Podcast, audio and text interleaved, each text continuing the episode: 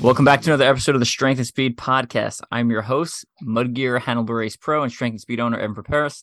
Got a couple guests with me on the line today to talk about World's Toughest Mudder and Ultra O C R.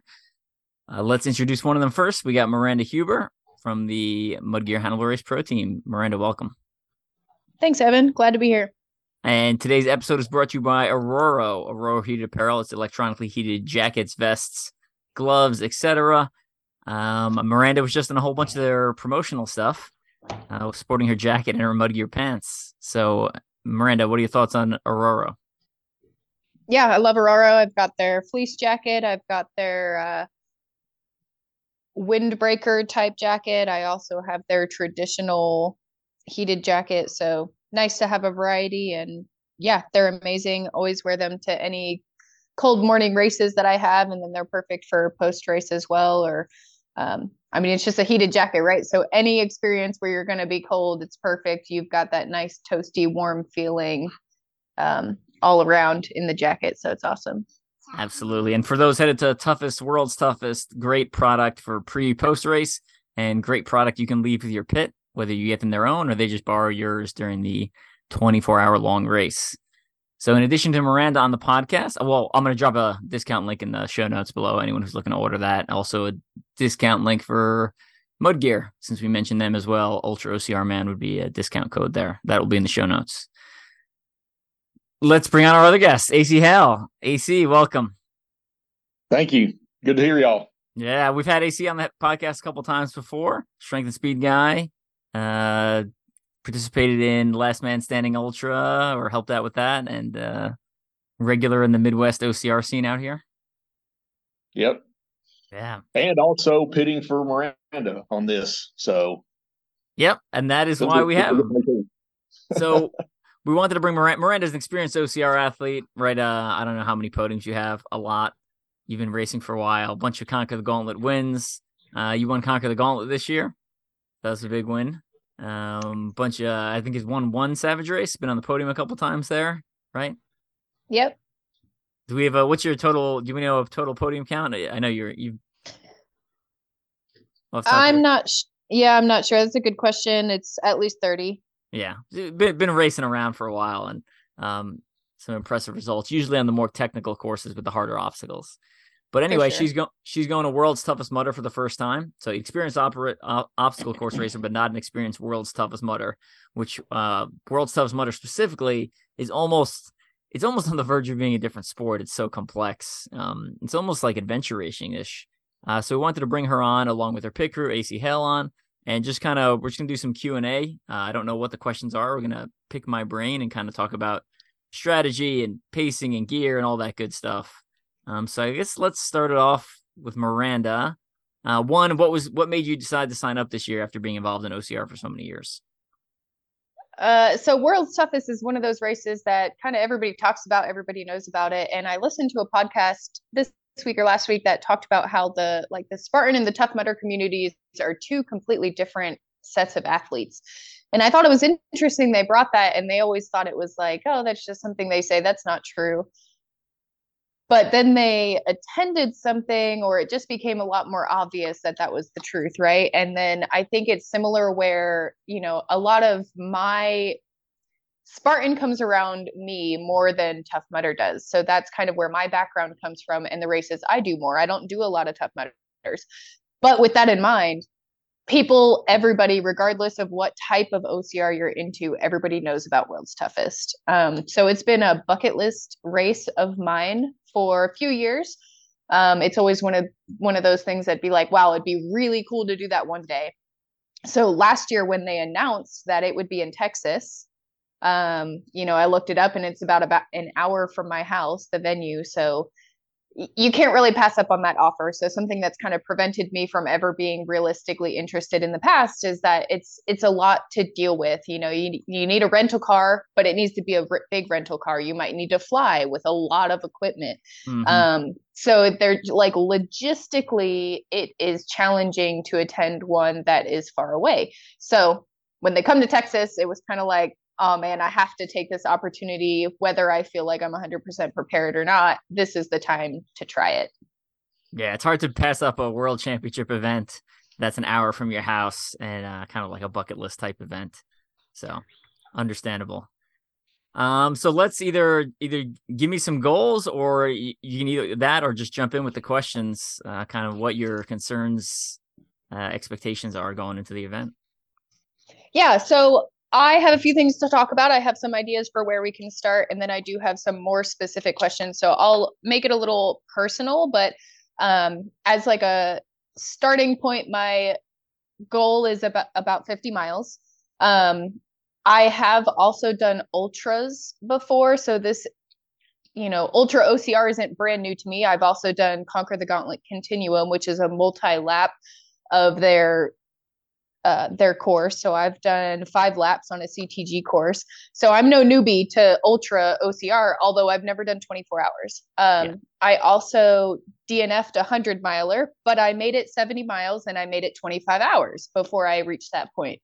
So that makes me feel a little more comfortable that I have something in the background, at least, you know, a little bit of experience for um, like fueling and being on my feet for that long. Now, I know World's Toughest is a whole different thing as far as like going in and out of wa- water and uh, wearing a wetsuit and going through obstacles is way tougher than just running for twenty-four hours. So a lot of my questions are kind of related to that, but I did want to talk about my goals. Um, and I'm not trying to like selfishly make it so focused on me. I think that the goals that I have are, um, they're not super high. So Evan, I know your goal is typically a hundred miles. And I think that the, you know, who is that going to apply to? Yeah. five percent of the racing community. Um, uh, my goals are a, a lot more realistic for maybe like sixty percent of the people that are going to attend World's Toughest aim for fifty miles. So uh, I think a lot of people have that goal, but I have a couple um, kind of smaller goals as well, or just, um, I can't remember how you word it in your book. So I have been reading the Ultra O C R Bible that Evan wrote. Um, so you talk in there about the multi-leveled goals. That yeah. way, if your A goal isn't working out, you have something to kind of fall back on. So prime goal is to make it the full twenty-four hours. I would also like to get fifty miles, but I think regardless of mileage, you know, I guess I made two different categories. I made time goals and I made distance goals. Do you do something similar? Or I guess I feel like I already know the answer to that. You're to you, you're always going to do the full twenty-four. That's never a question. Right. Yeah. Uh, for people who have never done it before, and especially if your resume is a little bit deeper for O C R than most people, but you know, people who've never done it before, the the main goal I think always should just be make it on the course all twenty-four hours. Don't sit in the pit for any kind of extended period of time besides changing clothes. Uh, that being said, I think you nailed it as far as like you want tiered goals. So as things as you start missing goals, you have things to fall back and focus on, right? So like you said, one hundred miles is usually one of my goals. I also have a goal, you know, top five, which I think the highest placement I've got is sixth. Um, so I also have a goal of top ten. Um, my like kind of backup, backup, backup goal is like seventy-five miles, right? Because they're offering belt buckles for seventy-five this year, right? So that's on the table. So as things don't quite pan out, I just shift down, right? And and if my placement's not looking too good, I I switch over from overall placement and I start focusing on age group placement, right? So in uh, two years ago, or I think it was, I was more concerned. I was like in the top ten. I would think I was like between eight and ten. And I, I was like, I feel, I feel like I can hold it. Uh, let me start focusing on age group placement and kind of see if I can use that age group energy and that quote unquote podium age group energy to like pull out a little bit more of a performance for myself. Um, so yes, tiered goals. Um, I think I answered the question in a roundabout. Yeah. So I, yeah, I guess I have a more specific question about that. So my concern with the different tiered goals, right? If my first goal is make it twenty-four, second goal is make it fifty, third goal is make it thirty or make it to midnight. Um, how do you kind of prevent yourself from making your lowest settling. level goal yeah. and then, yeah, and then settling for that? Uh, good question. I- It, to me, that the the highest level goal is always the one I really I want the most. So, right. You know, given the opportunity between suffering and, and pushing a little bit further, I'm gonna I'm gonna choose towards the highest level goal. Usually, it's when I know something is out of reach, right? Like you know, it's seventy-five percent of the way through the race, and I'm uh, clearly not on pace. And I'm walking at that point, and I'm not on pace to hit one hundred miles, right? Like, obviously, that's not going to happen. Like, could I theoretically suddenly start running the last twenty-five miles and pull it out? I theoretically, yes. But, you know, if you haven't walked in the last two laps, then you're probably not going to suddenly break into a jog for the last uh, couple hours. So, yeah.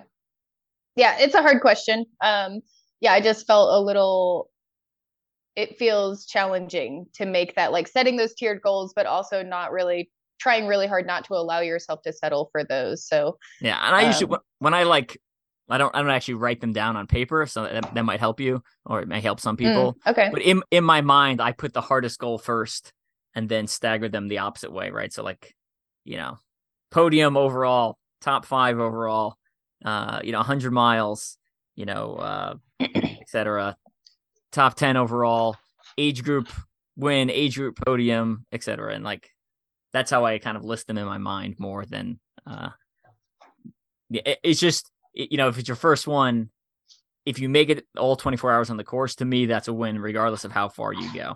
Right. Cause it, yeah. What what takes most people out and what makes people, most people miss their goals is physically spending too much time in the pit, you know. And if you go out there and spend all twenty-four hours on course moving forward, uh, typically you will hit above fifty. You just have to move forward. The, you know, can't be yep. sitting taking thirty minute pit breaks and, and all that nonsense, right? Like, always move forward. If you're if you're not moving forward, you're not you're not gaining ground, right?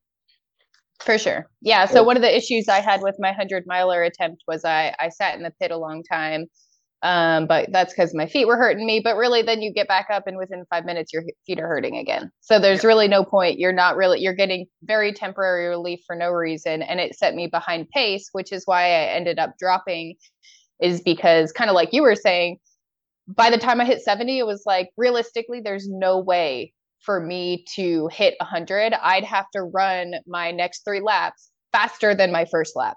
And that's not yeah. going to happen. Right. So yeah, right. that that's my goal, is to, you know, not sit down. I don't want to sit down. I'm hoping A C will push me. That's going to be his job, you know? um, yeah. Try not to sit down unless I'm, you know, if I'm eating or like a big meal or it's a change in wetsuit or something like that, then, you know, there's a couple like leeways to that, but yeah. So mileage goal is kind of like, I don't really care too much about mileage since I've not hit anything like that. And I'm not going to P R my distance altogether. But yeah, I do want to go the full twenty-four hours. Kind of an, another goal is um, to count as a finisher. You have to finish a lap after seven a.m. Right. But that means that you could walk across the line at seven oh one. You count as a finisher. And I've also heard and seen that a lot of people stop at that point because now they count. Correct. That is, people do do that. Yep.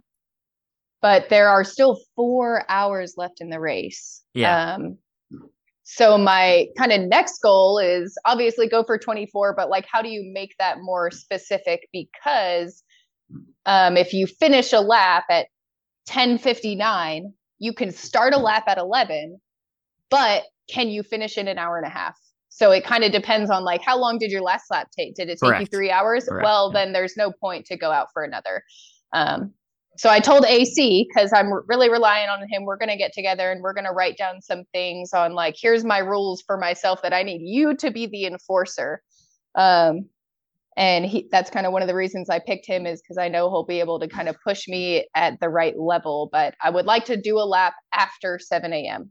So nice. That's kind of my next goal, to be a little more specific, finish a lap after then, go out for one more. Um, so, yeah, and, those and are my- kind of some of my... My personal rule is always, if there's t- room for, if there's time for one more lap, and like you said, my last lap shows that it's physically possible, You, I always go out. Always. It's not like, oh, well, what, what, what if I play? Always go out. A hundred percent. You take the decision out of you, out of your hands, right? Because if I go in there like, oh, well, maybe I'll do another one, and maybe it'll move me up a placement, maybe it won't. The answer is going to be no, because after running for twenty plus hours.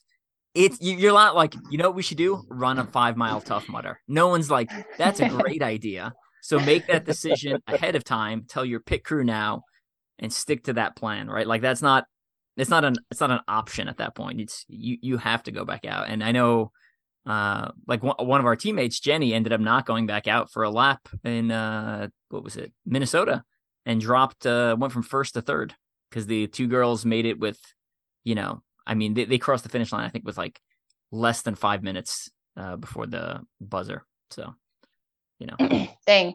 Yeah. So uh, I've had that happen at a kind of something similar happened at Conquer the Gauntlet Continuum where um, there was kind of, I think there were like ten more minutes to start another lap or something. And there was a girl, it was um, Lisa Nondorf was closely behind me. And um, actually maybe there were thirty minutes left to start a lap and I really didn't want to. And I was like, oh, well, what, how does she look? Like, do You're you right, think right. she's going to do another lap? And I was kind of waiting to decide based on like what feedback I got from her experience on the course. And they were like, she says she's going. So I just went. But it's like, you d- you're not going to know what the competition's going to do. So if you have time, just do it. So that was kind of a good experience for me, is that you're never going to want to, you just have to. And, and no one wants to hear in the post-race Facebook comments like, oh, I did sixty-five, but I could have done seventy. I, it's like, well, then you couldn't have done seventy because you didn't, right? Like, right. Yeah. No, I could have.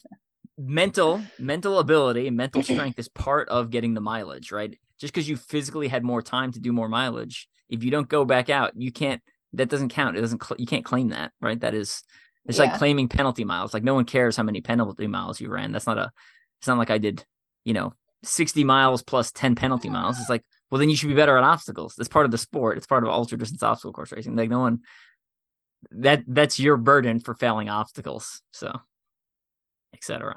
All right. Uh, keep moving. Let's keep on trucking. At, at A C A, if you have any questions as a member of the pit crew, uh, feel free to jump in. As as uh, I've got one. So, Evan, do you, does your crew, do they know what your goals are before you go into it? I mean, you, uh, you said you don't write them down, but do you tell them? No, uh, not necessarily, because my it's usually my dad, and he's been with me for so long. He kind of he knows what my goals are, right? Like he knows I'm I'm trying to win slash podium slash top ten slash top five, and I'm, you know, trying to get a P R on mileage, whatever that may be. Uh, right. So yeah. ninety is my personal P R as an individual, and I've hit that four times. So he, he knows that. Um, okay. And the first year I had to be like, the very first year we did it, I was like, hey, if I, if I'm feeling sorry for myself, like tell me to get back out there. And later my dad was like, I don't think I could have, it's like, I don't, I don't know if I could tell him that. Um, But, you know, that was it, it was just I was delving into unknown uh, territory there. So I wasn't sure um, what my mental state would be at. But, you know, now that we've been racing together for long enough, he knows. I mean, yeah, it's most of it's not a decision. I just go until my body shuts down or I run out of time. Yeah. And I, I think that's kind of similar where Miranda and I are going to be at, because I pit for on that. for that hundred miler where she, you know, stopped at, at seventy. And that was really the first time we'd ever spent any amount of time together. So, you know, it was hard to, you know, do I show tough love and make her get out there? Or, you know, what kind of, I didn't know what she needed. And yeah. now, you know, we've been friends for a few years since then. So now uh, I think we both have enough uh, relational rapport with each other that if she wants to start barking at me and cussing at me and being mean, it's not going to hurt my feelings. And at the same time, I feel like I can push her a little bit, you know, more than, more than I probably could have back then. So yeah. it's, it's re- probably going to help be real helpful. Yeah. And you hit yeah, the, I it, think it, it really depends on the person. Yeah. It depends on the person. It depends on the relationship. So like there are some friends who they might need that tough love where it's like, stop being a, you know, insert explicative um, word here and get, get your ass back out there. And there are other people you're going to have to be a little more caring and kind for. And be like, you're going to regret this tomorrow. Like, if you stop now, I, you will regret it. Like, I need you to, I need you to look at yourself, future self tomorrow and be like, be like, I, I gave up, you know, like you, you uh, to me, like you th- make sure they, make sure they know they, that's what they're doing. If, if you're, mm-hmm. if you're a pit crew and your person wants to stop, be like, you're quitting. You understand that? Are you quitting? Like they need to, they need to say that out loud to be like, I, I'm quitting. So they, so they, right. so it's not like, oh, well, I, again, I could have done more. No, you couldn't have because you didn't. So. yeah. Yeah. So I think it's, uh, you know, for a long time, I tried really hard to convince my husband to come out and pit for me. And then I read your book. And then I, you know, there was a series on YouTube that I watched and they talked about how, you know, family members as pit crew aren't always a good idea. And then actually it came up in conversation with some friends recently. And, you know, my husband was thinking, yeah, if she in the middle of the night, it's like two a.m. and it's thirty degrees and she's talking about quitting, you know, I'm going to be like, yeah, let's get out of here. Yeah. So, you know, that it's true. Uh, it's true. Yeah. yeah. Uh, so you want to be careful. And I've, I've read more about that now, like who you want to pit for you and having that rapport with them and understanding. So A C and I have had a lot of conversations going into this event about, here's the kind of love that I need in those situations when I do want to quit. Like I need, I need the tough love, but like you said, Evan, like every person's different. So you might want to ta- have that conversation with your pit crew beforehand to say like, no, I need you to be a little under more understanding and loving and caring. And, um, versus like, I just need A C to be like, you're not quitting. It's not an option. You're going to keep going. And he's going to not let me sit down or, you know, whatever it is, but a little more tough love to, To, and just not give me the option. Um, yeah. I want to hide yeah. the chair before you get to the pit. All right, perfect. uh, our chairs are gone. I don't know what happened. All right, so I want to talk a little bit about uh, training, I guess, Evan. I have something I want to kind of pick your brain on, or I guess just like find your opinion on it. So yep. um, a lot of I, a lot of people listening to your podcast probably don't know. I don't know. Um, I broke my ankle about eight months ago. So I, for three months, did not, uh, for two months, I did not walk. I was in a boot on crutches. Um, and then even for two more months, I was transitioning from not walking to transitioning, uh, walking in a boot, and then finally walking without the boot. But all of that was a very slow transition. So only kind of returned to running, um, I don't know, just a couple of months ago. So maybe I've got three months under my belt now where I'm back to running. So not one hundred percent. Um, feeling a little nervous going into a big twenty-four hour obstacle race, Ultra O C R. But, and I'm also still having a little bit of trouble with impact. So again, this is getting a l- way more personable uh, than it probably needs to be, but I am going to relate it to like the everyday person. Um, so yeah, having long runs on pavement or speed work, a lot of that is still causing um, some discomfort up my leg, nothing that feels like it's like risking injury or anything. So I am continuing training, but the majority of my uh, my runs at this point are only on trail. My leg really can't handle any pavement and um, not really doing much treadmill work either. But I have, uh, I work from home. Uh, fifty percent of the time. So two days at, at the office and two days at home. Recently, a couple months ago, I bought a standing desk and I bought a walking pad. So I'm not sure if you've seen those kind of things, but it's essentially just like a little mini treadmill that just goes under your desk. There's no vertical portion to it. So I also have like a, you know, a traditional Nordic Track treadmill that is like a full blown normal treadmill. Um, so this walking pad is a lot smaller profile than that. When I'm not using it, I just slide it under my bed. Um, so because I'm having trouble getting that kind of impact, um, impact training on like just traditional running, I'm doing a lot of walking. So last week, one day I walked seven hours while I was working. So I guess I just wanted to like pick your brain on that. And also we talked about my goal is fifty miles, right? So you can do fifty miles. That's an average of three miles per hour if you don't spend any time in the pit. So that's a walking pace. So again, kind of like you said, Evan, that's an easily obtainable goal if you just keep moving. So something I struggled with in my previous ultras was just that pressure on the bottom of the foot, not even anything injury or muscle related. Um, So yeah, I don't know. Just wanted to pick your brain on that and just make sure like you think that that's good training and not that it could kind of hurt me in the long run for, for some reason that I'm not thinking about, I guess. No, that's good training. You know, there's time on feet is something, it's hard to mimic that without spending a lot of time on feet, right? So when guys get ready to go prepare for special forces assessment and selection, there's a whole bunch of ruck marches that are in preparation for that. Uh, a lot of times guys will be like, yeah, well, I skipped the last ruck, which was like an eighteen miler or sixteen miler or, bo- or both or something. Yeah, but just I didn't have time for it. It's like, no, no, that's the only two you should not skip because spending time on your feet, you just can't, you can't mimic it. So with the, with the amount of walking you will do at World's Toughest Mudder, I think that's absolutely great uh, supplemental training.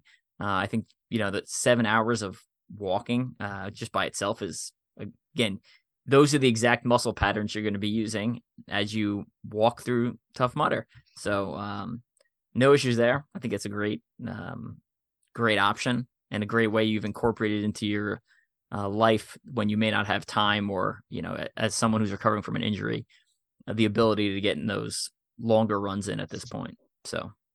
Yeah, especially, yeah, you just kind of hit on that as well. The time that you can spend training. Um, if I don't want to wake up early to make a workout, I can make the workout walking all day long if I'm working from home that day. So that kind of enables me to spend more time with family and stuff as well. So I've really been enjoying that. Yeah, I know. Good. I like it. If anyone's doing something similar, then, you know, maybe uh, they were recording this probably around peak week for what should be peak week for most people, right? If, there's also ways you can make that even more challenging, right? So if you put on a weight vest, that'll add some extra weight. I don't know. Oh, I if, like that. If you're, I have tre- not been doing that. I love that feedback though. That would make it easy to make it harder. If your treadmill goes in an incline, you know, you can do that as well. I don't know. The little walking one, I, I imagine, does it change in elevation or no? No, it doesn't. I didn't think so. Okay. So what you, but again, poor man's elevation, you can always, I don't, I don't know the layout of this thing, but you can always essentially put it on an angle, right? You can literally oh, yeah. put, put blocks on it to make it ele- elevation, right? So those are two options for increasing difficulty again if you're running out of time and uh time to train, right? So when I trained for O C R Everest, I uh my treadmill only goes up to fifteen percent, uh so that's what I use primarily. I don't have a high incline treadmill, and I wore a weight vest for a lot of my uphill walking because I was like, well, gotta make it harder somehow, so that's what I did. So. Yeah, I'm glad you brought those up because I feel like I never thought or considered those two things, mainly probably because I'm like working at the same time. But I don't know, I do that kind of thing normally, but I guess I've never physically put blocks under the treadmill or like considered that. So yeah, yeah. Again, make sure I would make sure it's stable and all that stuff too. So I, um, you know, I, I've seen people do that online. I have not actually put my treadmill on anything. Now you got to make sure it's obviously it's stable enough and it's not going to like yeah. rock off. Right. For sure. Sarah. Yeah. Don't sue Evan when uh Don't sue when me, it falls. Yeah. Wow, it's not my fault. Yeah. Okay, I have a specific um I want to talk about wetsuit gear a little yeah. bit. That's a big part of it, so I'm sure a lot of people are aware of that. The wetsuits, big conversation. So, friend of mine, Jason Dupree, gave me some wetsuits. Um so that was really great. He gave me a three millimeter shorty, a three millimeter full, and a five meter millimeter full. So I have the two different options, three and five. We're in Texas, so I'm kind of hoping the five is kind of way out of need. And a couple people have said that to me, like, oh, there's no way you'll ever need that. But you have to remember one thing is that I'm walking is my Correct. plan. Yeah. So I'm not going to be generating as much heat. So the people that are saying like, oh, you no way would ever need a five. Those people are a lot of the times are my friends that are running ultras. Um, and they're like, and my thought is, yes, if I could run the whole thing, I wouldn't need more than that, but you never know. Um, so I will have it. And also I didn't buy it. So that makes me feel better as well. Gotcha. Uh, okay. So yes, I have those three wetsuits already, which would be sufficient. I also ordered, um, Jenny and I talked about it a little bit. So I got a two-piece wetsuit set. So I have a long sleeve wetsuit top and then long pant wetsuit bottoms. The top is a zip up, and then I also got a vest. So I felt better kind of investing in those things for myself, especially knowing that I have those other wetsuits from a friend that I didn't buy. And I was already planning to buy the other, the vest and the two-piece wetsuit. And I think the two-piece wetsuit, um, I've read a lot and seen a lot about how you just have a lot more um, layering options if you have the two pieces, and having the front zip um, is nice. And then the two piece is good for using the restroom because you can just pull that down yourself, as opposed to like the wetsuits are just a lot more challenging to do that by yourself. So, um, okay. So here's my question related to that now, right? So I've got all this gear, all these wetsuits, all these options.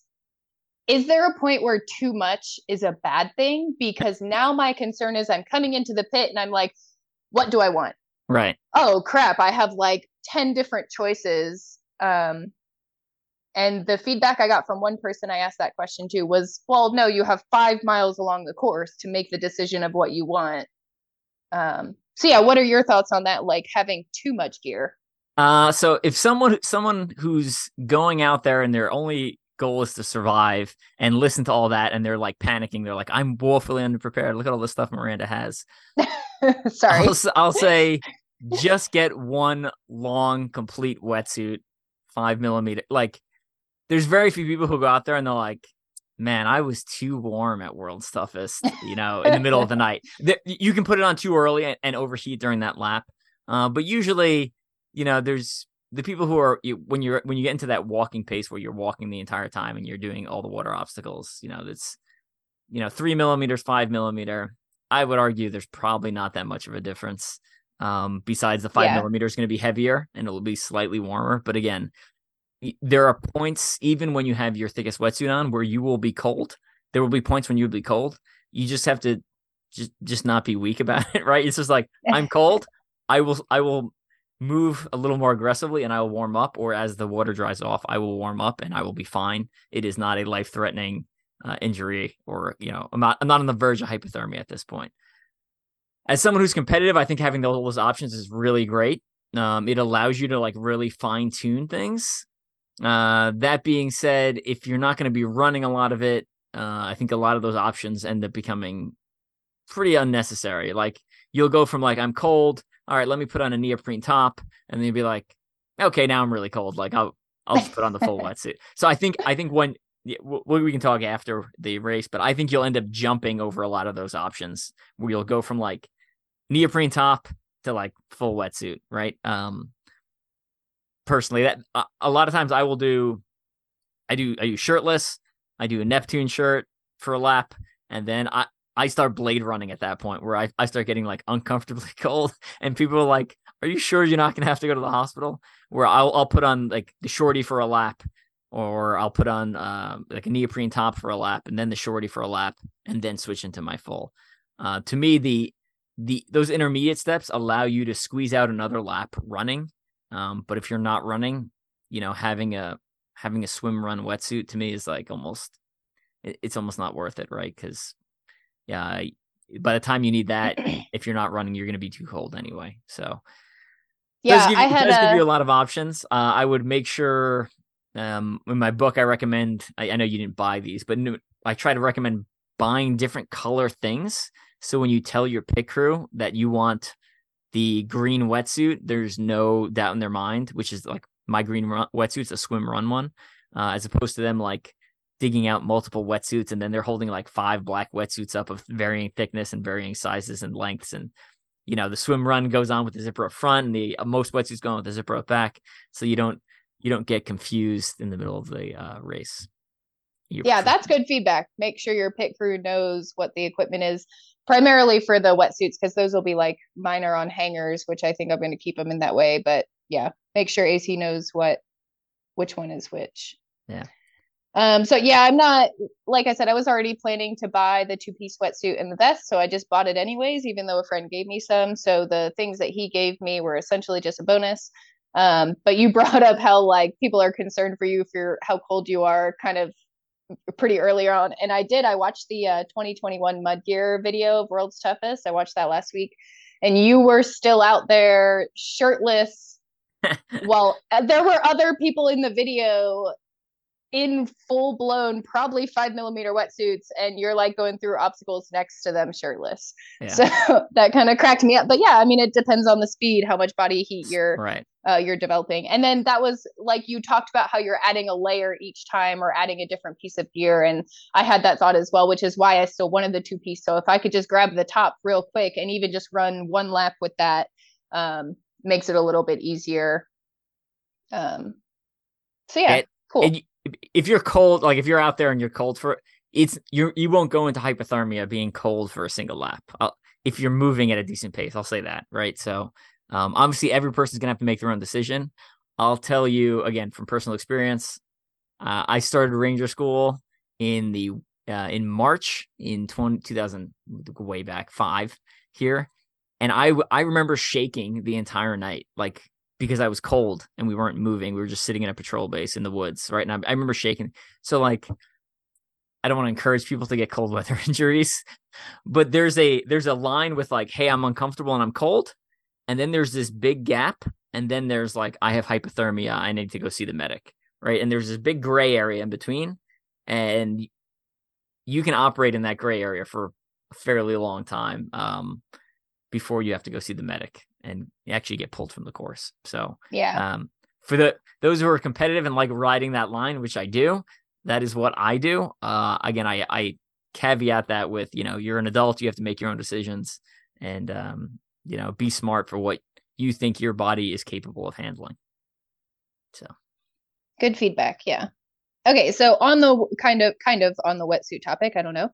Um, so Evan, I know you do not wear typically, uh, from what I've seen in some videos recently, you don't wear something over your wetsuit, but I will see a lot of, probably more so uh, open waivers wear windbreaker type pants and or shirts over top of their wetsuit. And Jason Rullo talked about it in his series as well, that if you have that extra layer on the outside, you're getting that, keeping that warmth inside. Um, yeah. What are your thoughts on that, especially considering like the walking technique? Yeah, I think it's a good technique. Uh, I'm just... I've done it before. I don't usually do it. I, I've used the windbreaker. I think I used it at twenty eighteen uh, when things were getting iced over and, and I was running a teammate uh, with Wesley.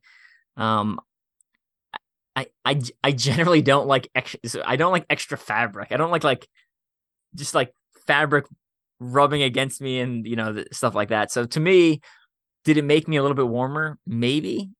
I think so. Uh, but it didn't feel like there was a significant change in warmth. Uh, I, I tend to focus more on like getting a dry set of like a dry hat every lap. To me, that's like my, that's like my go-to, like nice dry hat. And usually the first mile of the course is there's no water. That's not true every year, but occasionally you can get it even further where I wear a dry hat for the first mile or two. And then there's a couple of water obstacles where your head doesn't go under. So your hat stays dry still. And then occasionally there's like an obstacle where your whole body goes under, but I usually take my hat off and I'll stuff it down the front of my wetsuit. Um, and it, it won't absorb as much water depending on how long and how deep the water obstacle is. Sometimes it can actually come out relatively dry, if not completely dry. Um, and then it allows does, me a dry hat. Yeah. Does that mean you have like ten hats or something? I do. I've got, I've gotten free hats over the last, I don't know, decade from all sorts of, you know, army recruiters and whatever, you know, I obviously I, I've bought a couple and, you know, anytime you go to like a thing where they're giving away free stuff, you know, and sometimes some, I've got the same thing with buffs. I've got so many buffs and so many hats, uh, most of which I did not pay for. Gotcha.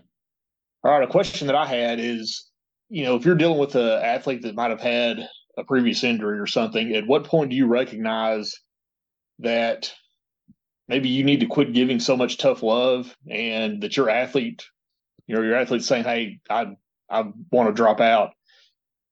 Yeah. When do you kind of make the decision? Yeah, you probably really do need to drop that because, you know, you don't want to be the guy that's like, oh, yeah, sure, go ahead and quit because you're there to push them. But at the same time, you don't want them, you know, tearing an I T band, tearing a, you know, having Achilles tendon, you know, any type of uh, injury that's going to end the rest of their season and into the next year. Yeah, you know, that's a, that's a hard question, and it's really going to vary by person, by situation, by injury, uh, by personal background, right? Like at, The, for, for, for me and for a lot of people, World's Toughest Mudder is the last race of the season, right? So if I do something stupid to myself and hurt myself, a l- little bit less of a big deal because I have several months to recover before my next event.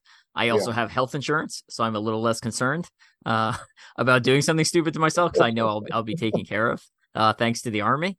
That, just like some of the other conversations we've talked about earlier, is just, I think that's a conversation you need to have beforehand on talking about like, Um, hey, I've had this previous injury, you know, uh, this could be a possible race ender if, um, you know, I start, start seeing some serious damage to my body.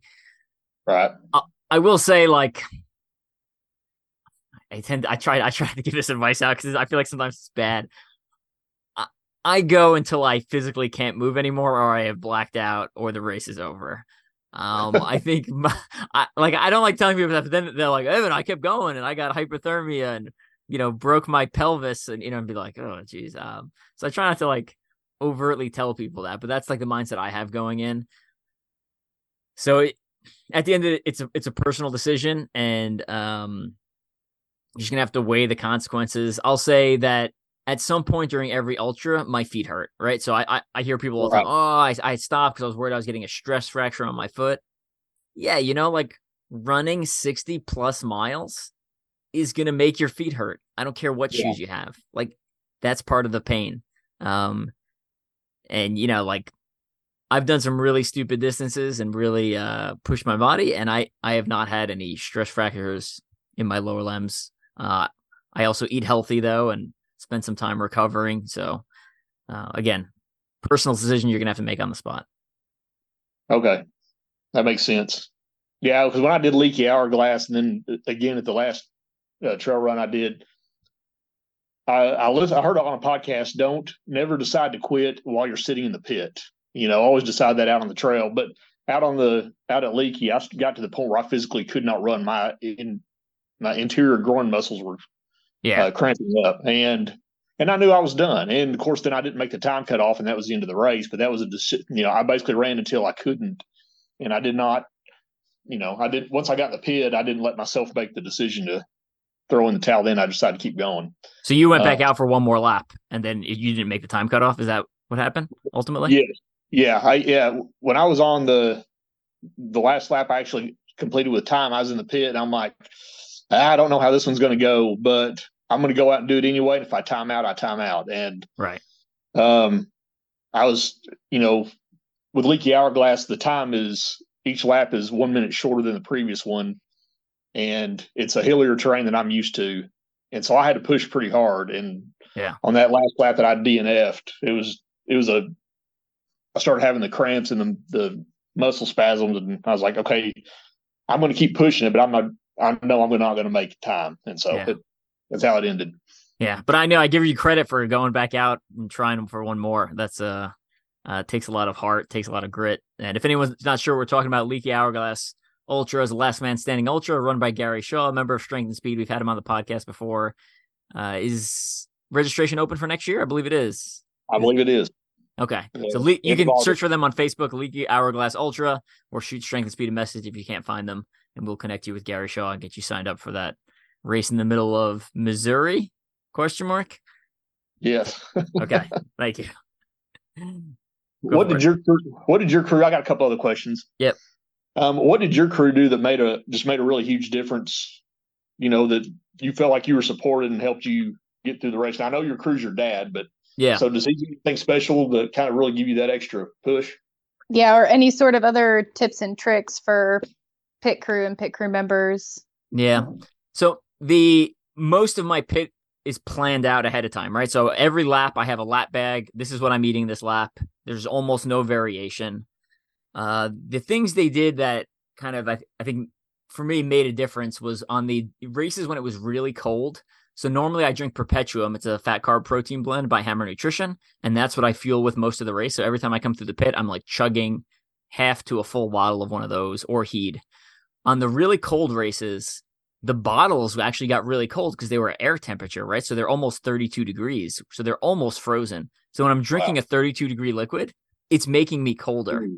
Um, and one of the things my pit did, uh, they started keeping the bottles like against their body. So like on the interior of their jackets. So it was a little bit warmer, and, or sometimes they used actually hot water from the uh, hospitality tent that was nearby and mixed that in a little bit. So it wasn't quite cold. It wasn't hot liquid, because that would be weird for Perpetuum, because it's like a has like a milky texture. Um, yeah. But they kept they kept those warm for me, um, which helped keep me warm. And then on top of that, so I have two sets of BleggMits. I have the BleggMit Lights and I have the BleggMit Extremes. Um, in between laps, a lot of times I change BleggMits. Most laps I change BleggMits. And when I change BleggMits, they would take them, dry them with a paper towel or or a towel, and then they would take hand warmers and they'd throw them inside the BleggMits and just let them sit there, or and or put them against their body. So those heat up. Uh, that way, when I put them on, I'm putting on warm gloves instead of cold gloves. And other than that, it's just everything else is pretty much pre-planned. Like I know I'm getting a warm, I know I'm getting a dry hat every lap. I know I'm getting uh, certain food every lap, and then everything else is kind of on on the moment, reacting to my uh, requests. Uh, so last year it was really great. We had Uh, Jamie Simmons, one of the Strength and Speed people, and her husband were out on course, actually, like with a radio, and they would radio stuff back in. And we actually didn't plan this, but I, I saw uh, Brian, her husband, on course, and I started yelling instructions to him, and he started radioing it back, so my pit crew would have that stuff ready. Um, okay, which is a pretty cool uh, technique that I've never used before, but I they I heard that they were going to do it because I'm friends with both of them, and when I saw them on course, I just started yelling at them. And they started following instructions from like a, you know, mostly naked guy running in very cold weather, uh, giving them instructions on what neoprene uh, top I wanted to put on next. So those are the yeah. big ones that come to mind.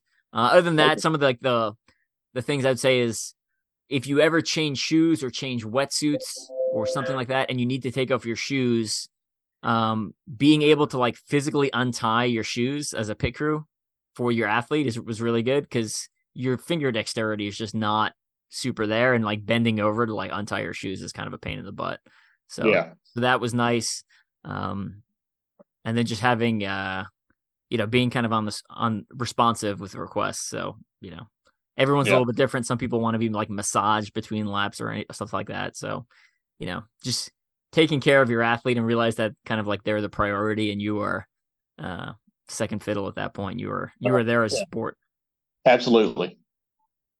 So can, talk me through a little bit about putting on the wetsuit. So I tried on some pants the other day and they're pretty tight. I had to like lay on my back on the ground and like try to shimmy my legs in. Now they didn't fit, so that that was part of the problem. Yeah. But you know, I imagine after hours of being on course, it's going to be tricky. So what kind of advice do you have for, for putting the wetsuit on? Like, do you sit down on the floor in a chair, or like, how does that work for you? I usually do a combination of standing and sitting in a chair. So the, the big okay. tip I would say is, one, make sure that wetsuit's prepped ahead of time. So it's unzipped. Uh, the it's, it's open wherever it needs to be open, or un, unvelcroed, whatever it is. Uh, with my vel- with my wetsuit, I pack four plastic bags. And I put, I take off my shoe, my two shoes, step into two plastic bags, just the cheap ones you can buy from, or you get from like Target or Walmart type thing. And I mm-hmm. put two on my hands, and that's how I get my hands and legs into the wetsuit. They just, the plastic bags will just slide through the inside uh, and allow you to get your body into the wetsuit.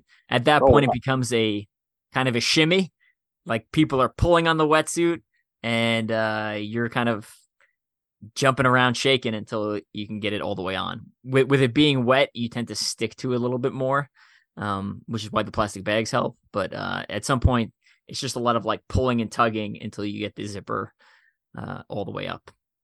Okay. The plastic bag that. thing is money, though. I I swear by that one hundred percent. If you're not doing that, you're missing out on, I mean, you're you're exerting way more effort than you need to. And and sometimes the plastic bags will, like, I've ripped part of them, and like I think part of them has been hanging out at the bottom of my wetsuit, or, um, you know, sometimes you rip them when you pull them out. It's, it's fine. It, it'll, it'll either be stuck on the inside of your wetsuit, or it'll be, you know, it'll be gone. So. Okay. So I don't have a specific question about the lap box, but I wouldn't mind elaboration. And I feel like people should hear, cause I I've read your book, so yeah. I know about your lap box, and I think it'd be good for you to highlight that just for the podcast. Yeah, no, good one. Uh, I, I don't think I've ever talked about it on the podcast, so that's a good one. The so lap box. So the, I bring my food in a plastic container. That's all has all my powders and gels and stuff like that, and everything's zip locked into baggies. They're organized. Once I get to the race, all that stuff is taken out, and now I have an empty plastic box that sits right outside the tent. So whenever I come in for a clothing change, et cetera, I anything I take off, um, I put into that lap box. So my headlamp goes in there. My bib will go in there. Um, uh, if I'm changing, like sometimes like the watch won't fit through the wetsuit, or sometimes I'm changing watches. I typically have to change watch once in the middle of the night uh, cause I don't have a twenty-four hour continuous run battery. That goes into the lap box, put on the wetsuit, and then the lap box has to be empty before you step on the course. So, you know, you know, you're getting your watch back, you know, you're getting your headlamp back, you know, you're getting your tail blinker, you know, you're getting your bib. And most importantly, you know, you're getting your timing chip back. You one hundred percent know, because it, everything that goes into that box comes out of that box. So when you leave that box, it's completely empty. Um, and I, I know that because from personal experience, I started a lap once with um, without my timing chip into that, my very first race, and had to uh, run back for it. I know Jenny did the same thing in twenty last year, And they were like, you can't go back for it. You have to complete the lap, which makes literally no sense because essentially you're technically still in the pit. Uh, but that's what they, the the person told her, whatever official, race official. So she had to follow the race official's instructions. So she ended up doing, technically, she officially, she did ninety miles last year. Um, she did ninety-five miles, uh, according to her G P S watch, though. Yeah. So elaborate on that, or I'm going to, so they did a podcast after that, or there was some sort of interview or something. And the rule was you have to be walking along the course path one hundred percent of the time. So by the time Jenny had realized or asked about the timing chip being missing, they had told her the only way to go back was along the course. So she could okay. choose to go backwards or forwards. But at that point, she was already more than halfway. So it just made sense to continue forward. Gotcha. So I guess her the main complaint was like she couldn't cut through just like the spectator loop. Gotcha, um, gotcha. Yeah. So that was kind of the crummy part that like you're not even officially on the course and you can't take a shortcut. But that would look no different than an athlete with a timing chip, you know, cutting through the middle of the course. So, but yeah, so they had talked about that a little bit. Gotcha. Okay. So I'm trying to make a, um, what would I call this? A pace and time calculator. So I did this for a couple of my ultras, um, to see where I was on track, or, you know, if you're trying to aim for a P R, especially for like a looped course, it's pretty easy to know if you're on pace or if you're behind. Um, so I'm sure this is a pretty standard thing that most people do. Um, do you have some sort of format that you follow? And is that something that you'd be willing to like share with the community? Yeah. I, I've tried it before for World's Toughest. It becomes really messy really quickly because, you know, the first couple of laps, not most of the obstacles are not open, and then on, obstacles open slowly. And then eventually all the obstacles open. And then it changes again. Once you put on a wetsuit, your pace is going to slow when you put on the wetsuit, right? So your your pacing effort for the same, even if you were doing even dead even splits pre and post wetsuit, the amount of effort you're exerting post wetsuit will be higher. That being said, we found from talking to people, uh, Jason Rullo and I, I can't remember. I think I don't know if Jason came up with it or I came up with it and borrowed it from Jason. Uh, from talking to people, we found out that like. What you've done at about ten hours, ten, if you double that, that's about where you are when you finish the race. So if you hit, you know, forty miles in the first ten hours, then at twenty-four hours, you will likely be at eighty. So I use the ten hour mark as like my first kind of real checkpoint for like, hey, here's, here's what I'm currently at. Here's what I think is a, a possible finishing point. Uh, obviously that means you have to stay on course the whole time. You have to be, keep moving forward the whole time. Um, and then on top of that, it's not even always good to be like, well, I'm just going to run a very evenly paced or evenly effort paced race, because there's certain benefits to going a little bit faster in the beginning, unlike a normal ultra, like going in a normal ultra and being like, well, I'm going to run faster at the beginning is like, that's not good, really good advice. But for a World's Toughest Mudder where the obstacles are opening slowly, like if I run a little, you know, staying well within my aerobic threshold, if I run a little bit faster, then yeah, I'm going to be able to pass a couple more obstacles that I may not be able to pass, and that saves a couple minutes. So bottom line, I, I use the ten-hour mark as my first kind of like checkpoint to kind of just see where I'm at, and I honestly run, for the first ten hours, I'm just running whatever feels comfortable. Um, so if it's a lot of hilly, you know, maybe I'm I'm walking a lot more than I, I would be normally, and if it's mostly flat, then maybe I'm just kind of cruising. I, at that ten-hour mark, I take note of where I am. Um, and then kind of from that point forward, I look at how many obstacles are open, or I make sure all the, all the obstacles are open, and I start paying attention to my, my lap times. Hey, here's what I got at this time. Here's what, here's on the next lap. Here's what I got on the next lap. And then I basically use that as my benchmark to compare myself to myself.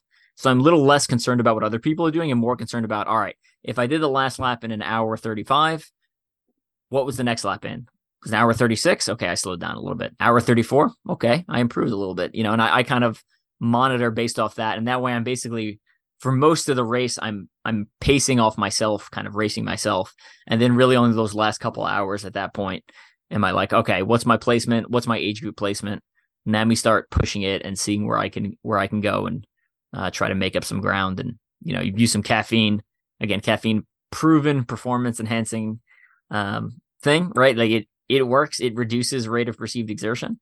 So mm-hmm. I kind of, I try to save that for the second half of the race. So I, I will not take caffeine before the twelve hour mark.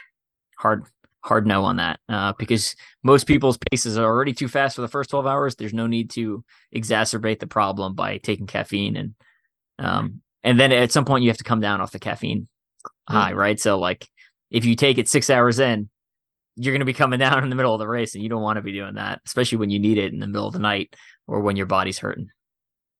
Yeah. That makes sense. Okay, so, so I feel like you're saying you don't really worry about a pace calculation beforehand. You're more so just going into it with a, you know, do what I can, be comfortable, run comfortably. And then from there, just kind of push the pace to what you feel. I don't know. You're just listening to your body. You're not really doing a whole lot of, um, like analysis into like where you are or what you can get. You're just trying to give it your all every loop. Yeah. Yeah. And I, I know going in, I'll do the math to be like a hundred mile pace equals this, you know, this hour, this how many minute and hour lap or hour and minute laps, and seventy-five mile pace equals this, you know, hour minute laps, just so I have those numbers in my head. Um, yeah. As my pace starts slowing and being like, okay, well now as I slow down, you know, I, I would need to have banked X amount of time to be able to, yeah. to maintain that pace. But yeah, so yeah. you talk about like how you know your pace is going to slow down and the pit times, and like I understand all that can make it really complex and difficult to prepare for things. And what's funny is A C, um, uh, you and I have talked about this before. A C and I both use a lot of Excel, so sometimes we nerd out about silly formulas and things. Um, so when I did my last ultra and I was trying to P R, I did like, I looked at the, I did the same course more than once. So I looked at like my previous year's time and laps, and I said, okay, my first lap was a, uh, less like a ten and a half minute pace. And then my next lap was thirteen and a half minute pace. And then my third lap was fourteen minute pace. So I kind of plugged those numbers in into the loops. And then mm. I looked at my pit times. I calculated all those. So like I did gauge, or like I already accounted for like slowing down. Um, But just to kind of see like, where should I be at certain times? Because for me, I feel like that'll give me that extra push. Um, like if I'm in the pit at whatever time it is, right? And it's like, hey, you're falling off. You're like three minutes shy of your fifty minute goal, which already accounts for you going slower from here on out. Like yeah. that would help me maybe be a little more motivated to like, hey, if you do a quick pit this time, you're back on track. Right. Um, So I don't know. I feel like I need kind of some of those little mind games to keep going versus Evan. It sounds like you're just so mentally tough. I feel like that, like you don't need those, like you don't need to play mind games with yourself. You know what you're doing. Um, I have to find ways to motivate myself because a lot of the times I don't know why I'm doing what I'm doing or why I want to finish or whatever. So I don't know. I need these little things that like, you need to save three minutes to get back on track to meet your goal. And I'm like, oh, okay. My goal, yeah, right. That matters. Yeah. And, and I'm already planning to track her, track your pit times and your, you know, your lap times, if nothing else, just for my own interest, but, but also to keep you, all right, hey, you look, you're, you're spending too long in the pit. You need to leave. So. Yeah. yeah. It yeah is, at the, so, at the end of the day, what, um, we were talking about about this at work for uh, random military schools, but in the middle of the race, you will hit a point where you're like, this is a terrible idea. This was stupid. I don't know why I'm doing this. Motivation isn't what keeps you going. It's discipline is what keeps you going. It's the fact that you crossed the line. You said, I'm going to do this until I hit twenty-four hours. That th- the discipline is what is what people people need. And that's what can bring you to the end. It's not like, you're not going to be like, oh, man, the that orange headband's going to be so good, or the black headband is what they typically give out for the twenty-four hour. They usually give orange for people who don't do uh, the full twenty-four. Um, I don't know, man. I need a little extra something. But I, I'm sorry. After the race, when you get the black headband, you'll be like, yeah, this is what I worked for. But in the middle of the race, you're going to be like, I'll just settle for the orange. You know, like, yeah, it's the discipline. Like, I don't give a crap about a black headband. Who needs that anyways? Right. Yeah. All right. Um, you do you wear neoprene socks? But, uh, yeah, make sure you account for slowing, and make sure you account for the first couple of laps are going to be way faster than they should be. So. Yeah. Do you go and look at like last year's times and pits and things like that to try to analyze like where you could save? No, or I guess that's what kind of what I would plan to do is like look at last year's. It's really cool how they have like the pit times and the lap times all segregated. So maybe look at some athletes that did fifty miles and compare them to see like, okay, what were their paces like at the start versus halfway versus at the end, to use that to try to gauge approximately where I should be. I have I have not done that. What I do know is like the guy, I know the guys who generally finish around my placement, um, a plus or plus or minus couple spots. And if I'm ahead of people who normally are finishing on the podium, I, I'm like, well, I am going too fast. I'm going to slow down, even if I don't feel like, like I will purposely slow down so I'm behind them. Even if it's only like fifty feet, I was like, I'll just slow down because I'm going too fast. And um, so I do I do pace off of other people based off of kind of where they're at. And then for pit times, my pit times are, are as short as as I physically can make them. Your like pits I, are like two minutes. I looked at your times last year. They're insane. And that includes that includes like the one hundred meter walk from start to finish. Yeah. Right. Okay. So I was I'm actually and... I'm actually standing next to my dad and my pit crew for ten to thirty seconds at most. Like it's yeah. It may even That's... be shorter. I don't I don't know. I, I go get, get what I need. Exchange what I need, switch headlamps or whatever, and then I'm I'm, I'm back out. And that, I have two two wrong. sets of headlamps, so we I I literally give them the old one with the old batteries, and I grab the new one and put it on my head. Right, so there's not I'm not changing batteries. Right there, the batteries have, have been changed before I got there. And you do that every loop. You switch your headlamp, correct? And with fresh batteries, correct? Because if I've spent a couple hundred dollars to get to the race, hotels, race entry, gear, what's another? What's another five dollars for fuck? Excuse my bad language. What's another ten dollars for batteries? You know, you're like, are you, re- is this really the point you're going to choose to save money on the batteries? When your headlamp is dimmer, you will subconsciously take smaller steps, which means you are moving at a slower pace, which means you are not extending your stride appropriately. When your headlamp's yeah. wider, you are confident, you know where, where your foot's going, you know what, there's going to be solid ground there. So you will take bigger, more confident strides. Yeah, I think during one of my ultras, I either got a, a pacer or I changed my headlamp batteries finally. And it was like four a.m. or something. I don't know. And then it was like, holy crap, that thing was dim. Like you don't realize it because it dims slowly. But it dims slowly and you, you get used to it. Your eyes start adjusting to the darkness. Yeah. Yeah. And even worse is like in that one that I did, like I really didn't see other people. Um, it was like a lollipop course. So you went out and when you were on that big long loop all by yourself, like for mm. most, for most of the night. So that made it hard too. I didn't even have other people passing me with bright headlamps. Yeah, that is rough. That's a little more, if anyone ever does an ultra, there's not even many left. If, if there's any, uh, if, there, if you do ever do a twenty-four hour O C R, that's not World's Toughest or Spartan. That's what it's like. It's like the real ultra feeling where it's like, cool, I haven't seen anyone in like an hour and a half, and uh, I'm climbing over walls that are like eight feet off the ground. I hope I don't fall. So, yeah. It's a different type of adventure. You, you said something a minute ago um, that you have your like lapped items that you want at the beginning of every loop. And I know for you that is Perpetuum. I'm planning to follow the same kind of thing. I struggle to eat a lot. I get pretty nauseous. Um, I'm not, I don't have any sort of appetite, but I can drink. So Perpetuum works great for me as well. I've done that uh, for some ultras. And that actually has made a big difference for me. Um, a lot of the times on my ultras, like I can't even eat breakfast. I'm so nervous. And even just on race day in general, I can't eat breakfast. So Perpetuum has been Um, it is like an endurance carb thing, but I'll even have some if I just have like a ten mile race or something, or even a six mile, like if I'm desperate for calories, I'll, I'll just drink some Perpetuum too. So nice. Yeah, I like that. But you also said that you have like a standard, I think you might've even said you timed the bags or something to said like loop one, loop right. two, loop three. What is in your standard set? Good. So I have, uh, Ziploc bags, like you said, they're labeled one, two, three, four, five, six, seven, up all the way up to twenty. Because I always plan on doing twenty laps. Uh, I usually get eighteen, um, but I label them up to twenty. You know, positive thoughts going in, uh, setting high goals. And inside the bag, there's two gels.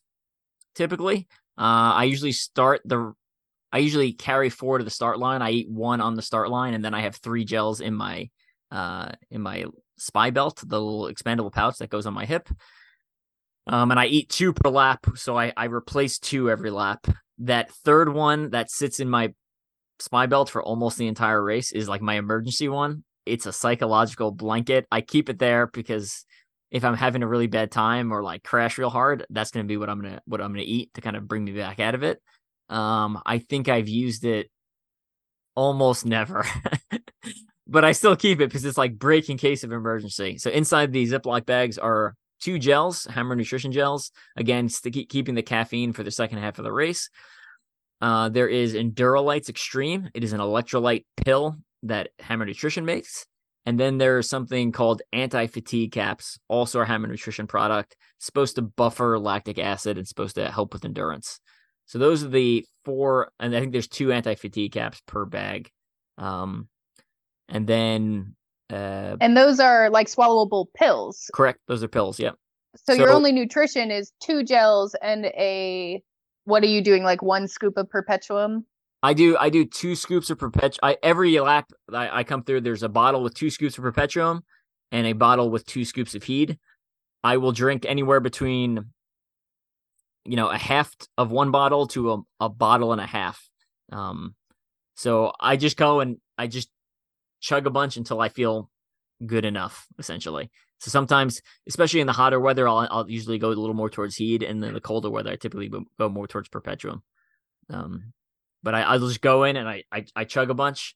Uh, if I'm really trying to make up time, I'll start jogging towards the uh, the start line and then toss the bottle, or sometimes I even carry the bottle onto the course with me for the first uh, couple hundred yards. Usually, there's usually a trash can uh, at some point on the course uh, towards the beginning because they know people are carrying food onto the course.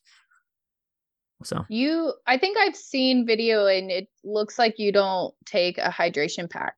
Correct. I do not. I, I wore a hydration pack. You're just chugging that, you're chugging a bottle each lap. Yeah. I, I wore a hydration pack in I think uh, fourteen, fifteen, I think sixteen might've been the last time I wore a hydration pack. I can't remember if I wore it in sixteen. Uh, but basically I found based off the paces I do, um, the hydration pack is just more weight for me to carry. So I stopped carrying it. And um, I do stop at the water station midway. I think uh, stopping at the water station midway is be- better because then I'm not physically carrying that extra weight across obstacles and while I'm running. And I, I take an extra minute there and chug some water, eat a gel or two, and then continue on my way. So uh, weather weather will also dictate that, right? So if it's a really hot day, you know, maybe the hydration pack would be better. Um, with the amount of liquid I'm drinking in the pit and then my pit times, I mean, sorry, my lap times, and then the, them having a water stop on course, um, I do not feel the need to carry a water pack. Gotcha. Yeah, I am not going to go that route. I am very happy. Sometimes I'll even wear my hydration pack for like an eight mile run or something. I like to stay high. Well, I also live in Texas, so, you know, yeah. Even nowadays, like it's ninety degrees outside. So I just like to have water. I don't really want it to be an option. So, um, yeah, I don't know. It's a little crazy to me because I feel like probably ninety-five percent of the people out there, if not more than that, are going to be wearing hydration packs, probably like ninety-eight. And then you've got like Evan and Trevor Psychos or something. uh, uh, we're starting to run out of time. Any any kind of final questions you want to ask before we wrap it up? Burning. No, I don't have any more. Do you wear neoprene socks? I do not wear neoprene socks. Uh, someone said on the uh, World's Toughest Mudder community page, um, when you wear neoprene socks and then you pee, which most people do, just they just go, uh, your pee goes into your socks and then you got pee balloons on your feet. So I do not wear neoprene socks. Um, I've worn them before in the past. I just don't think they, I don't think they keep, I think marginally keep my feet warmer. And they are heavy and they add more weight to the distal end, which is the far end of your body, which is more costly for energy production. So I don't, I don't wear neoprene socks. Okay. Um, you layer a couple socks. I just go one pair of socks. Oh my um, gosh. You just have freezing toes. You have numb I, toes the whole time. Pretty much. Yeah. So my, my fingertips and toe tips will typically go numb for anywhere between a day to several weeks after the race. Uh, I have not done permanent damage that I'm aware of. Um, And I, uh, yeah, I, I, again, I don't know what the temperature will be in Texas this year. I don't, I suspect it will not be as bad as it was last year. That's my hope. I'm actually yeah. sitting here. I've got the the like the last ten years of temperatures high and low. There was one year where the low temperature was seventy-two degrees, uh, but it seems like it averages around uh, mid forties to upper fifties, and that's the low temperature. Okay. So you're talking about a high temperature of in the anywhere from the upper seventies to uh, lower sixties. Yeah. The, the hardest part, uh, like last year was hard because the weather kept changing. So you couldn't kind of stick with the same outfit. You had to constantly adjust. So to me last year, even though it got a little bit colder in Atlanta that one year, um, to me, Atlanta was to me last year was one of the harder temperature year wise, just because of the constant change. Um, and the, the temperature differentiation between day and night will also affect how people feel, right? If it's, if it's really hot during the day and then it drops a lot at night, it's going to make you feel colder than it is if it, you know, was, you know, sixty-five degrees at in during the day, and then it dropped to sixty at night. It's not going to feel, the change won't feel as drastic to your body. All right. I think that pretty yeah, much think... covers my main questions. Cool. Yeah. And if anyone has, again, if anyone has any further questions, I highly recommend picking up my Ultra O C R Bible. Like I literally, I wrote that because I don't have time to physically go around and answer everyone's questions all the time. So please pick that up. If anyone picks it up and still has like a question or two and wants to shoot me a message, feel free to do that. Um, if you want like constant consultation, uh, I do that for some people. Uh, I, I do charge a little bit of money for that because I just don't have that much time in the day, uh, to do stuff like that. But, um, that is also available if you're someone who wants like constant feedback and has a lot of questions specifically, uh, that the books, you feel like the book's not answering, but you, uh, your personal situation requires more attention. So yeah, yeah we uh, covered a lot of stuff that was in your book, and like I asked a lot of questions that kind of already uh, were in there, but it's always nice to have that verbal conversation. Like you can elaborate a little bit more. So yeah, absolutely, absolutely. So cool. We're gonna get going. Uh, any final shout outs you want to give? Uh, start off with A C. Um, yeah. uh, just shout out to Strength and Speed, K C O C R. Um. Everybody who Mythic Race uh, in April, and the last, absolute last, Conquer the Gauntlet in September. Good, good ones.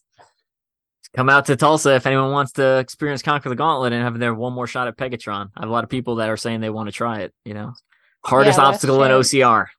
Yep. Miranda. Uh, yeah, uh, MudGear, Hannibal Race. Um, Evan, I want to shout you out. You're always uh, leading our team. You do a lot, lot for the team behind the scenes, so I appreciate that. Thanks for having me on the podcast. We've got a lot of sponsors. I can't remember them all. I know we've got. Uh, why is the only one I can think of like Fat Grips? Uh, That's good. We don't shout them out enough, anyway. Yeah, we really don't. But yeah, Rock Tape. I use their stuff a lot. Um, ORORO. Oh yeah, I use their jackets all the time. Yep. Yeah, uh, O C R Buddy, Obstacle Running Adventures, BleggMits, Strength and Speed, Volition Chiropractic, Juice Performer. Uh, those are the ones off the top of my head I can think of. I'm looking at an old jersey in my office. Yeah, yeah. Thank you, Evan. so, uh, yeah, th- this year actually was a little bit lighter on the sponsor year. I just, uh, just a lot of busy, didn't quite have as much time to reach out to people. Uh, hopefully, yeah. I'll pick it up next year. All right. Hey, real quick, let's close out with, are you going to World's Toughest Mudder this year? Me? Of course. All right. Just checking. This is. I this... hadn't actually asked you that. So uh, yeah, this might be my final year as an individual. I'm not sure. Or at least like Ooh. my final competitive elite year as an individual. We'll kind of see. Uh, changing career paths next year, and uh, I'll be living on the East Coast. So a whole lot of changes. So I just don't know how much time um, I will be willing to put in uh, into endurance obstacle course racing at that point. And I feel like I, by next year, I've hit most of my major goals for racing. And um, not that I'm going to retire, but I will, I will drastically dial the amount of races I do back. So uh, speaking of races and not dialing back, uh, have you heard about the Saudi Arabia Tough Mudder Infinity? Briefly, I saw that Chris Roglowski posted about it, posted about going, and then finally committed to World's Toughest Mudder again. So, yeah, yeah that's exciting. It, also, I think I saw Rylan Shadegg signed up. So we've already got some big names go in there. So that'll be exciting to watch. I hope they have some good live coverage. Yeah, so it should be the biggest prize purse in O C R history ever, and guaranteed prize purse, not like, hey, if someone does X, Y, or Z, we'll give you a, a billion dollars. It's like, here's what we're giving for first, second, third, fourth, fifth, sixth, et cetera. Um, so it should be a really cool event. I'm sure it'll bring out some great European racers. Uh, you'll see some Middle Eastern racers. You'll see American racers. It should be, it should be, it should feel like O C R in its uh, heyday of uh, popularity again. So I'm excited for it. I'm currently planning on going out, although I have not actually uh, committed anything at this point, but I'm currently planning on attending. So cool. Yeah. Love to see you compete out there. Yeah. All right. We're going to take off. Thanks again for coming on, and we will see you in a couple weeks. We'll Thanks, you. Evan. See you there. Thanks.